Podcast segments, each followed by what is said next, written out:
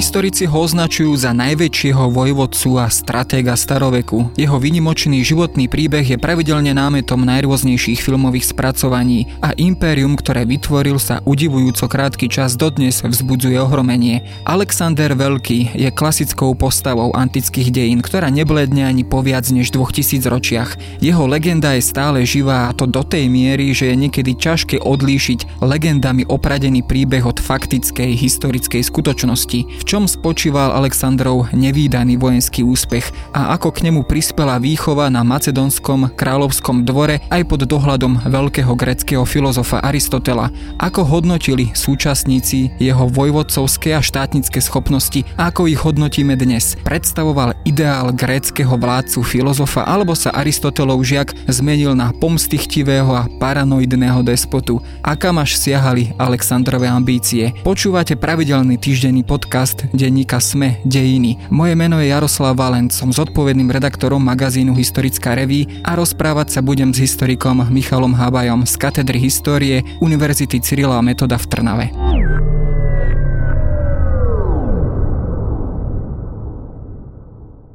Na úvod eh, vás prezradím, že ste nedávno s historikom Františkom Hržibalom spoluautorsky vydali knihu, ktorá sa venuje práve tomuto starovekému vojvodcovi.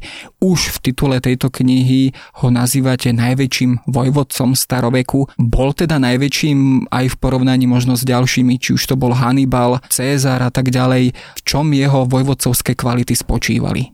Tak ja ešte k tej knihe, my sme splatili istý dlh v podstate je rok 2018 a je to prvá kniha z dielne slovenských historikov, ktorá na Slovensku po slovensky vychádza o Aleksandrovi vôbec to je dosť veľký dlh, lebo v iných literatúrach vychádza v podstate Aleksandr životopis v anglickej, nemeckej, francúzskej, talianskej, každoročne nejaký nový životopis. V tomto sme boli neuveriteľne pozadu. Aj Češi majú svoj od pána e, doktora Vavžínka. Už 50 rokov majú Aleksandrov životopis. My sme ho doteraz nemali a takto sme ho dali nejakým spôsobom dokopy. Áno, v tom podtitule píšem najväčší e, dobyvateľ, najväčší vojvodca v porovnaní s Cezarom, v porovnaní s Hannibal Hannibalom, Scipionom. Je to vždy otázne, že podľa čoho to porovnávať, ale nikto v staroveku nezmenil svet tak vojensky, nezmenil svet v tak krátkom čase, v priebehu 10 ročia, nedobil tak veľkú ríšu, neovládol tak veľké územie, neurobil to v tak mladom veku ako práve Alexander. V podstate od samotného malička bol predurčený na to, aby bol dobrý vojvodca. Prvú bitku zviedol už ako 16-ročný sám, ako hlavný veliteľ. 16-ročný.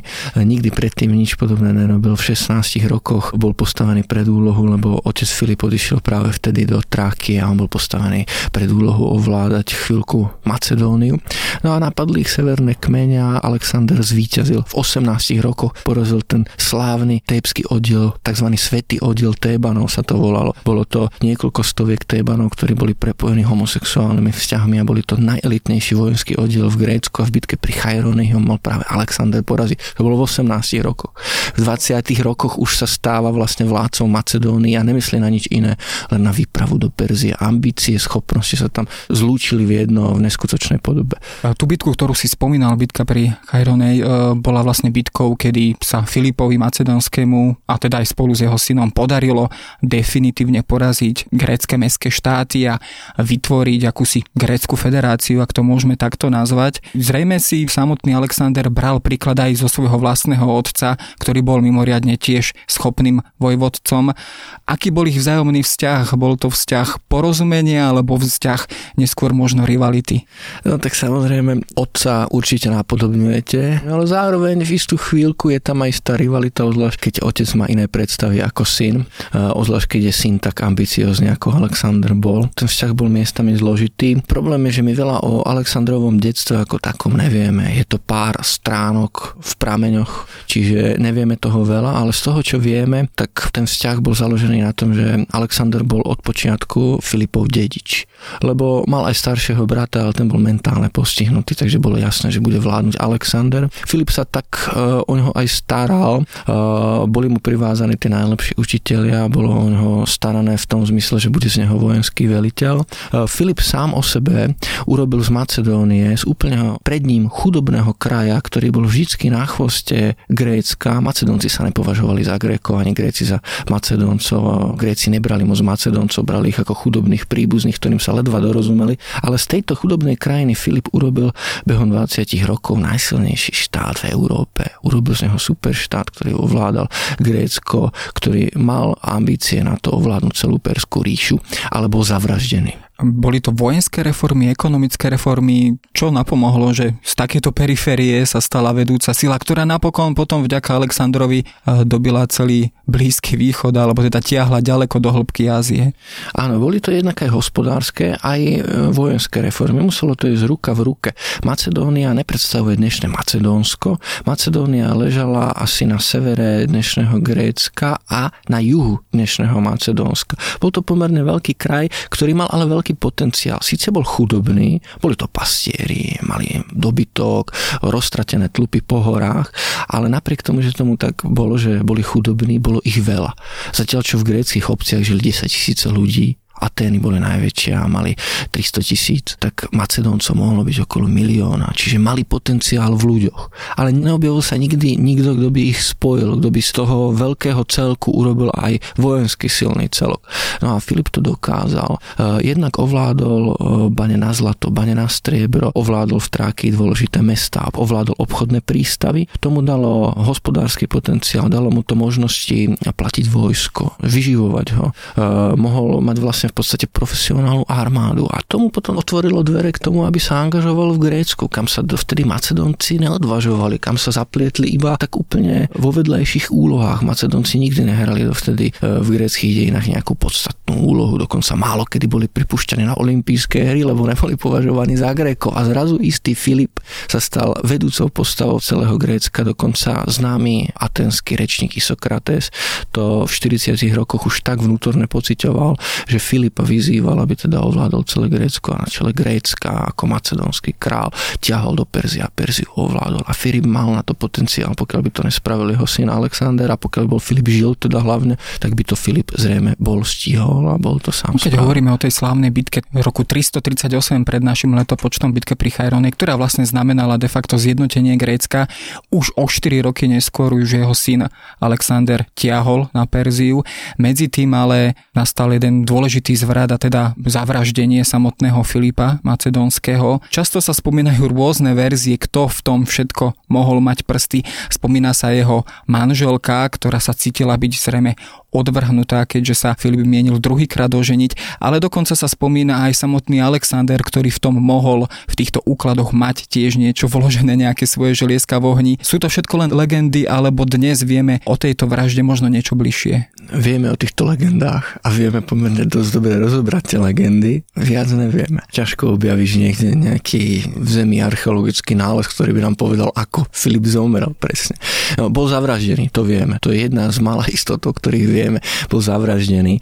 Ale čo za tým stále je ťažko povedať. Filip mal 7 manželiek. Posledná Kleopatra bola veľmi ambiciozná. Bolo zjavné, že ona by chcela, aby jej syn bol následne dedičom. Ak by Filip bol žil dlhšie, tak hrozilo, že Alexander by mohol prísť teoreticky o tie svoje nástupnícke práva. A Alexander sa toho bez pochyby bál. Alexander si strážil tie svoje nástupnícke práva veľmi. Dokonca sa pred Filipovou smrťou kvôli tomu aj pohádali a Alexander musel utieť z Macedónie do Epíru k svojim príbuzným. Potom sa vrátil, mohol sa vrátiť, ale bolo tam napätie medzi otcom a synom. A preto sa aj hovorilo, že mohol to byť práve Alexander, kto stál za Filipovou smrťou, lebo sa bál o svoje nástupnícke práva. Mohla to byť aj Alexandrova matka, známa Olympiáda, tiež strážila veľmi pozorne svoje postavenie medzi manželkami. Bolo ich sedem a ona bola vždy tá hlavná, lebo bola matkou dediča. Matka dediča bola vždy tá najhlavnejšia. Ale o toto postavenie teraz mohla prísť pri Kleopatre. Kleopatra, tá posledná Filipová manželka, manželka bola vraj jediná manželka, ktorú Filip naozaj miloval. Takže pokiaľ na tom čosi pravdy, tak tam mohlo čosi hroziť. No a nakoniec sa hovorí, že pri tej vražde mohli zohrať svoju úlohu buď aj spory, ktoré mal Filip eh, s Hetajrami, akými svojimi pobočníkmi, tými významnými macedonskými aristokratmi. A tiež potom neskôr Alexander rozširoval, že jeho smrťou mohli stať Peržania. Peržania pravidelne zasahovali do greckých záležitostí peniazmi, podplácali, kde sa dalo. Oproti Grékom to boli Peržania, kto boli tí bohatí boháči a nemali to ďaleko. A bola to zrejme aj zámienka na vojenskú výpravu do Perzie, ktorú teda zrejme propagandisticky asi dobre využil. Keď sa pozrieme na ten sled udalosti, tak ako išli po sebe tie jednotlivé bitky, bitka pri Graniku, bitka pri Isose, bitka pri Gaudamele, to sú všetko bitky, ktoré asi nasledovali rok po sebe. Vo všetkých troch bitkách Alexander šťastne zvíťazil, napriek tomu teda, že vždy čelil obrovskej prevahe perských vojsk. V čom spočíval jeho vojenský úspech a v akom stave sa nachádzala Perská ríša tesne pred Alexandrovou výpravou? Alexander áno zvíťazil v roku 334 pri Graniku, 333 pri Ise a 331 pri Gaugamelách. To bola tá posledná bitka, kde perský král už vlastne prišiel o trón a musel utiecť iba z hrskov vyvolených. No prečo tá Perská ríša padla? Ona vôbec nebola taká slabá, ako sa hovorí. Perská ríša bola veľmi bohatá. Vieme to už aj podľa toho, že keď Alexander vlastne Perziu dobil, tak to bohatstvo, ktoré tam Macedónci našli, to ani netušili, že by mohlo existovať.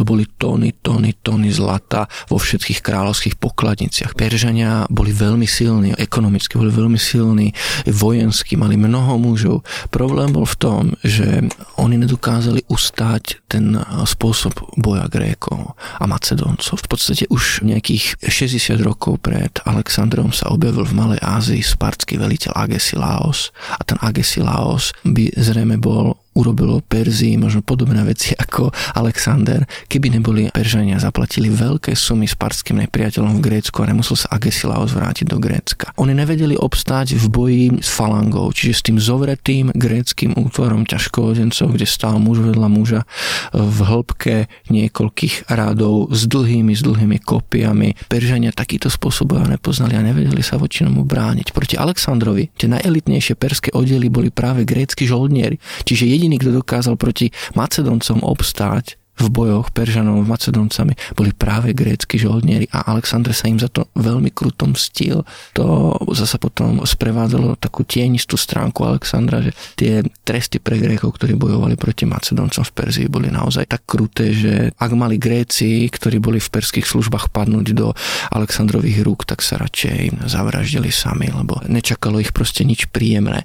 No a tiež je to dedictvo Filipa, čo Alexandrovi pomohlo, lebo Filip ešte z revolúcie racionalizoval tú grécku falangu. Zatiaľ, čo grécka falanga e, bola veľmi pomalý útvar, Filip im zobral tie ťažké panciere, mali síce rovnako veľké štíty, ale nahradili ich dlhšími kópiami. Boli to rýchlejšie útvary, boli to veľmi pohyblivé útvary, proti ktorým nemali šancu ani Gréci, preto vlastne Filip a Alexander boli v Grécku neporaziteľní.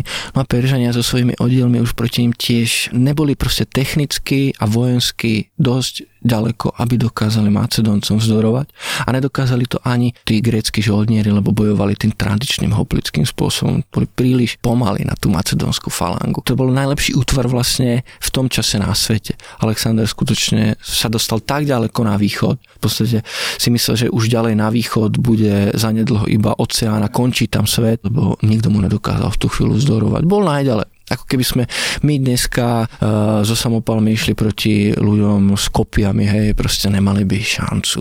Pokiaľ ide o túto vojenskú záležitosť a prevahu perských vojsk, e, často sa spomína tá slávna scéna z Pompeji, tá freska, kedy sa z očí v oči stretne Alexander s perským kráľom Dareom, ktorý teda v strachu pred ním utečie. Bola to vždy práve taktika, že Alexander sa snažil, hoci teda bol v početnej menšine oproti Peržanom, vždy do dostať k samotnému panovníkovi Dareovi. To bol ten rozhodujúci moment, ktorý každú bitku rozhodol. V prameňoch sa spomínajú vždy dva momenty. Alexander sa vlastne s posledným perským kráľom Dareom tretím stretol v dvoch bitkách z tých troch, pri Ise a pri Gaugamelách. Peržanov bola vždy prevaha v každej z týchto dvoch bitiek. Tie počty je zbytočné spomínať, lebo Gréci a Macedónci, ktorí o tom píšu, to preháňajú. Proste tam mali byť milióny mužov, v lepšom prípade stá tisíce mužov na perskej strane a Macedóncov 10 tisíce, to sú veľmi prehnané čísla.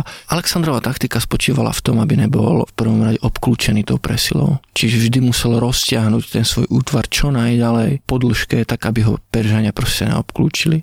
A druhý bod, bolo jasné, že v bitke, kde má nepriateľ veľkú prevahu, jediná šanca ho poraziť a to poraziť toho, kto ho vedie. Dáreos a perskí králi, oni nikdy nebojovali v zmysle macedónskych alebo sparských kráľov, že by išli do boja sami a vyťahli meč a bojovali. Ono sa to o nich síce hovorí, ale to sú len legendy. Oni boli skrytí za svojimi nesmrteľnými, to bol elitný perský oddiel 10 tisíc mužov, ktorý vždy, keď niektorý z nich padol, tak bol doplnený, čiže ten oddiel bol naozaj veľmi silný a za nimi sa skrývali perskí králi a za tým ďalším zvyškom vojska. No Alexander v každej z tých bitiek útočil priamo v kline čo najostrejšie na Dárea, tým, že roztiahol svoju líniu, prinútil, aby ju roztiahli aj Peržania. Peržania vždy sa snažili predísť Macedóncom tým, že na nich vyslali tzv. skické vozy. To boli vozy, ktoré mali po stranách ešte také kosy, čiže boli veľmi široké, ale Macedónci sa s tým stretli už na Balkáne, ešte dlho predtým, než boli v Perzii, takže vedeli proti tomu bojovať, vedeli sa rozostúpiť a potom v zadných radoch tých vozatajov zlikvidovať. Čiže to ale vytváralo tým, že Peržania vysielali túto jazdu, tak vytváralo to medzery v ich zoskupení. A tieto medzery vždy vraj využil Alexander k tomu, aby v klínovej formácii na čele jazdy, ťažko ozbrojené kone to mali byť naozaj silná jazda, niečo, čo tiež Peržania nepoznali, čo bolo nové, čo Alexander priniesol takto rýchlo útočiť e, vo forme klinu a ešte v podobe jazdy a útočil priamo na Dáre a, a Dáreus mal vždy utiec a keď utiekol, tak to bol koniec bitky. Áno, lebo Perzia bola iná ako grécke obce alebo Macedónia. Peržania ako takí boli iba jednou z mnohých populácií v ríši, ktoré spájala iba jedna dynastia. Zrejme to bolo trošku výhodou Macedónie, že predsa len to bol zástup ako tak si rovných mužov v bitke proti mužom, ktorí teda boli v priamom podriadení hlave Perskej ríše, Dáreovi, alebo teda panovníkovi. Bolo to možno práve tento charakter vojska a celkovo zriadenie alebo mentality Grékov, ktorá ich zvýhodňovala voči Peržanom. Teda boj civilizácie voči barbarom. Áno, tak Gréci ešte pred Alexandrom vtipne hovorievali, že to, čo vedie Peržanov do boja je bič panovníka a to, čo vedie Grékov alebo potom Macedóncov, tak je zákon zákon obce, ktorá sa musí chrániť. Občania proste musia sa postaviť sami za seba. To nebol úplne prípad Macedónia, lebo Macedónia bola samozrejme kráľovstvo, ale tu nejakým spôsobom mohla zohrávať svoju úlohu to, že Alexander predtým, ako prišiel do Macedónie, vlastne bojoval v mnohých bitkách a jeho otec bojoval v mnohých bitkách. Tí muži aristokratická elita v Macedónii bola zvyknutá na to, že bojujú rok čo rok, že prichádza nová nová bitka. Vlastne Macedónci, keď Alexander prichádza do Pezie, tak pomaly 30 rokov v kuse každý rok bojujú. Čiže to bol oddiel, ktorý bol zvyknutý na to, že čo budeme robiť na jar, no pôjdeme na vojnovú výpravu. Nezostaneme niekde a nezostaneme tam proste si užívať život, pôjdeme bojovať. No bola to na svoju dobu zrejme najzocelenejšia armáda, ale často sa prizvukuje ešte rola, ktorú mohla zohrať výchova Alexandra Alexandra Veľkého a predovšetkým teda jeho učiteľ Aristoteles. Do akej miery možno nielen teda pri samotnej vojenskej kariére, ale predovšetkým kariére panovníka zohral svoj zásadný vplyv práve Aristoteles a jeho výchova Alexandra v mladosti. Áno, spojenie najslávnejšieho greckého filozofa tej doby, vôbec jedného z najslávnejších antickom Grécku, keď si zoberieme triádu Sokrates, Platón, Aristoteles, tak toto je tá Champions League a spojenie s tým Najväčším dobyvateľom to je samozrejme povesť sama o sebe Aristoteles Alexander, to vždy priťahovalo.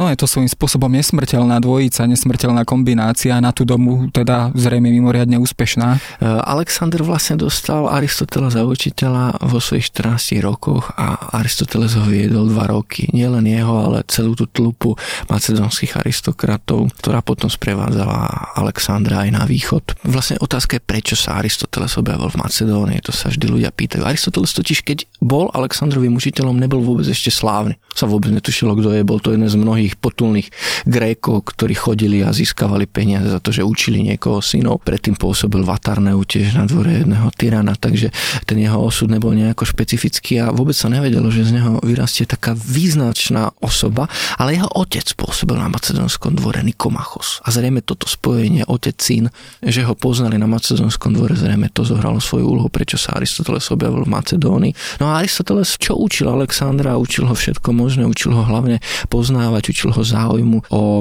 biológiu, o zoológiu, o všetko vlastne, o čom potom aj Aristoteles sám zanechal diela. To bol naozaj polehistor v zmysle, že ten sa zaujímal o všetko naokolo. Nebo to len filozof v zmysle, že by uvažoval nad svetom, e, nad predstavami, ktoré nejako sa spájajú s bytím, ale to bol prírodovenec, to bol človek, ktorého zaujímala každodennosť, ktorého zaujímali praktické veci. A to je niečo, čo priniesol aj na Alexandra. Potom, keď Alexander vychádza na tú výpravu na východ, tak vlastne ide do sveta, o ktorom Gréci nič nevedeli. Jediný Grech, o ktorom sa vedelo, že išiel na východ až do Indie, bol Skilax a to boli ešte povesti, ktoré Alexandra predchádzali o 300 ročia, takže Gréci vôbec netušili, čo je na východe a mysleli si, že tam behajú e, jednorožce a že proste sú tam mravce, ktoré dolujú zlato a podobné záležitosti. A... Že inými slovami, Alexander nebol len dobyvateľ, ale aj objaviteľ a cestovateľ. Spomína sa často, že veľakrát z týchto ciest posielal Aristotelovi svojmu učiteľovi či už vzorky rastlín alebo kusy zvierat a rôznych exemplárov, ktoré po ceste pozbieral. Napriek tomu možno najvýraznejšiu stopu, ktorú v ňom Aristoteles zanechal, je tá heroická minulosť Grékov a Homerova Iliada, ktorú si teda údajne niesol vždy v cestovnom vaku. Neviem teda, či toto je tiež iba legenda alebo skutočnosť. Každopádne z Alexandra sa neskôr stal pán sveta obrovskej ríše a jeho súčasníci ho už kritizovali za možno nie príliš grecké správanie, možno správanie, ktoré sa blížilo k určitému despotizmu, nechával sa údajne uctievať poddanými, klaňať sa a podobne, čo pre Grekov bolo asi niečo nezvyčajné. Dostali sa potom učiteľ a žiak neskôr do nejakého vzájomného rozporu alebo konfliktu? Áno, ich cesty sa vlastne rozišli, keď mal Alexander 16 rokov a Aristoteles odišiel do Meky vtedajšej vzdelanosti, do Atén, zatiaľ čo Alexander sa postupne zostal k vládnutiu až išiel do Perzie. Naozaj posielal vzorky, posielal správy vraj Aristotelovi z východu a Aristoteles na základe nich mal tiež čo si napísať. Je tu však viacero problémov. Oni sa dostávajú do konfliktu nakoniec Aristoteles a Alexander. A je to pre Alexandrovo správanie. Alexander si zo sebou zobral na cestu historika, ktorý sa volal Kalistenes a bol to Aristotelov synovec. Zrejme práve na odporúčanie Aristotela. Čo od neho Alexander chcel bolo, aby ho zväčšnil tak, ako zväčšnil Homer Achila aby bol nesmrteľný. Na to potreboval nielen vykonať skutočné hrdinské činy, ale aby ich aj niekto zapísal. No a tento Kalistenes niekoľko rokov veľmi dobre plnil túto úlohu. Vyzerá to, že vzťah Kalistena a Alexandra bol veľmi dobrý, ale v nejakú chvíľku sa Alexander začal správať menej ako macedónsky panovník alebo grécky veliteľ, začal sa správať viac ako perský panovník, ako orientálny despota. Začalo to už v Egypte, keď vlastne bol zboštený a nechal sa zboštiť. Neoficiálne prevzal aj titul faraóna. Bol dokonca v tej slávnej Amonovej sírskej oáze v líbyskej púšti, kde tiež mu mal kňaz. Vtipom sa hovorí, že iba omylom, že ho mal nazvať Bohom a potom Alexander ide ďalej a ďalej na východ v Dárejových stopách a keď poráža Dárea, tak už sa v podstate úplne správa ako perský monarcha, ako perský král, nutí Macedónčanov a nutí Grékov, i keď nie úplne úspešne, aby sa mu kláňali, čo bolo v Perzii zvykom, v Grécku to bolo alebo v Macedónii, čo si nevýdané, kláňalo sa iba Bohom. Macedónsky král medzi svojimi mužmi proste pôsobil úplne ako iba prvý medzi rovnými, nebolo jeho postavenie také isté ako nejakého orientálneho despotu. A to sa Kalistenovi prestalo páčiť. Natoľko ho kritizoval Alexandra, že Alexander sa ho nakoniec zbavil, zapletol ho do jedného sprísahania a nechal ho akože zákonne odstrániť. No a tu nás už postupne začínajú zrejme niekde tie cesty s Aristotelom rozchádzať. No nakoniec sám Alexander eh, skončil predčasne. Dodnes samozrejme sú s tým spojené dohady, či prirodzenou smrťou, alebo povedzme nejakou úkladnou vraždou. Historická veda zrejme na toto nevie jednoznačne asi odpovedať. Každopádne, ak sa na záver pozrieme na Alexandra ako osobnosť mimoriadne úspešnú, položím len jednu otázku. Kam až siahali jeho ambície? Siahali až na kraj vtedy známeho sveta. Čo vlastne chcel Alexander v živote dosiahnuť? Tak Alexander sa na východe dostal až za rieku Indus. Už sa blížil k údoliu Gangi kam možno siahla až Perská ríša. Keď zomrel, mali po ňom zostať nejaké listy a mali zostať po ňom nejaké plány. Tie plány to je v podstate legenda, nakoľko sú pravdivé. Mal v pláne ovládnuť Arábiu, arabský poloostrov, aj vyslal niekoľkých Grékov, ktorí ho mali oboplávať a teda zistiť, ako to tam vyzerá. Arábiu sa nikdy žiadnemu panovníkovi v staroveku ovládu nepodarilo. Na chvíľku ju ovládal Nabonid, ale to len chvíľu, 10 rokov a hneď ako odtiaľ Babylončania odišli, by ju strátili. Lebo to je svet púšte, odtiaľ vlastne vychádza je to slovo Arábia, Arabos je muž z púšte, to nemá žiaden etnický zmysel, no to má tento geografický a teda tá krajina bola v podstate neovládnutelná. Tiež vraj mal v pláne ovládnuť Kartágo, slávne Kartágo z rímskych dejín. Mal vyslať slávneho cestovateľa Pítea až do Británie, lebo jeho plány mali siahať až k Túle, k tomu symbolu koncu sveta na severe, ktorý bol zrejme Island. Chcel sa vrátiť na východ a opäť ovládnuť Indiu, ktorá po jeho odchode odpadla. Čiže jeho plány boli naozaj také, že chcel ovládnuť celý svet. Ale je to len legenda. To je to, čo my vieme z toho, čo sa zachovalo, ale nakoľko je to pravdivé otázne, lebo ovládnuť tak rozsiahly svet, to je skoro až nemožné. Tiež ešte tesne pred smrťou, a to je slávna príhoda, mali k Aleksandrovi prísť Rímania. Prišli spoločne s Kartágincami a Etruskami a inými vyslancami a gratulovali Aleksandrovi v Babylone k jeho úspechom na východe.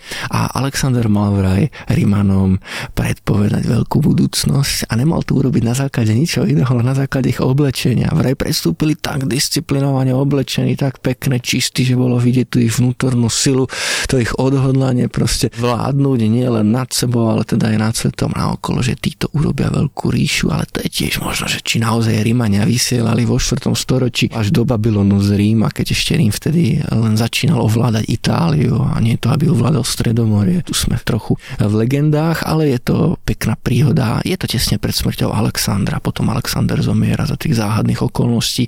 V každom prípade jedna vec je tam dôležitá. Alexander na konci života veľa pil. Macedónci pili všeobecne, Peržania pili všeobecne. Ale Macedónci pili tak, že Alexander všade, kde prišli, usporadoval pijacké súťaže. Ako sa usporadovali súťaže v behu a tak ďalej, usporadoval v piti. A keď prišli z východu, keď sa vrátili do Karmánie, tak usporiadali jednu takú súťaž. 35 behom týždňa zomreli na otravu alkoholom. Čiže o Aleksandrovi sa hovorí, že zomrel tesne po oslave, alebo teda ochorel tesne po oslave. Mohlo tam byť čokoľvek, mohol byť otrávený, ale mohol to byť jeho spôsob života. Čiže on bol zranený v podstate na každej časti tela, vraj mal zlomenú skoro každú kosť, bol niekoľkokrát smrteľne zranený. Mal skoro 33 rokov, čiže bol mladý, ale to telo bolo tak zaťažené, že ani za tým byť nič nemuselo. Druhá vec je, že mal mnohých nepriateľov medzi macedonskými aristokratmi a niektorí sa mu stávali aj otvorení strane. Toho najsilnejšieho Parmeniona zlikvidoval ešte počas ťaženia a Parmenion bol v podstate medzi Macedoncami možno rešpektovanejší než Alexander, ale Alexander sa ho zbavil takticky. Ale viacerí nepriatelia zostali a títo nepriatelia sa potom stali dedičmi jeho ríše a ju rozparcelovali. A tak nám vzniká helenistický svet, v podstate Alexandrových veliteľov, ktorí si rozdelili jeho najväčšiu ríšu v dejinách dovtedy. Čiže aj keď Alexander povedzme predčasne, aj keď povedzme so zhumplovaným telom v 33 rokoch v Babylone zomrel, jeho ríša sa síce nezachovala, ale helenská kultúra, grécka kultúra, grécky spôsob života a myslenia svojím spôsobom kolonizoval veľkú časť vtedy známeho sveta. To už ale nie je téma niekedy na budúce. Ďakujem.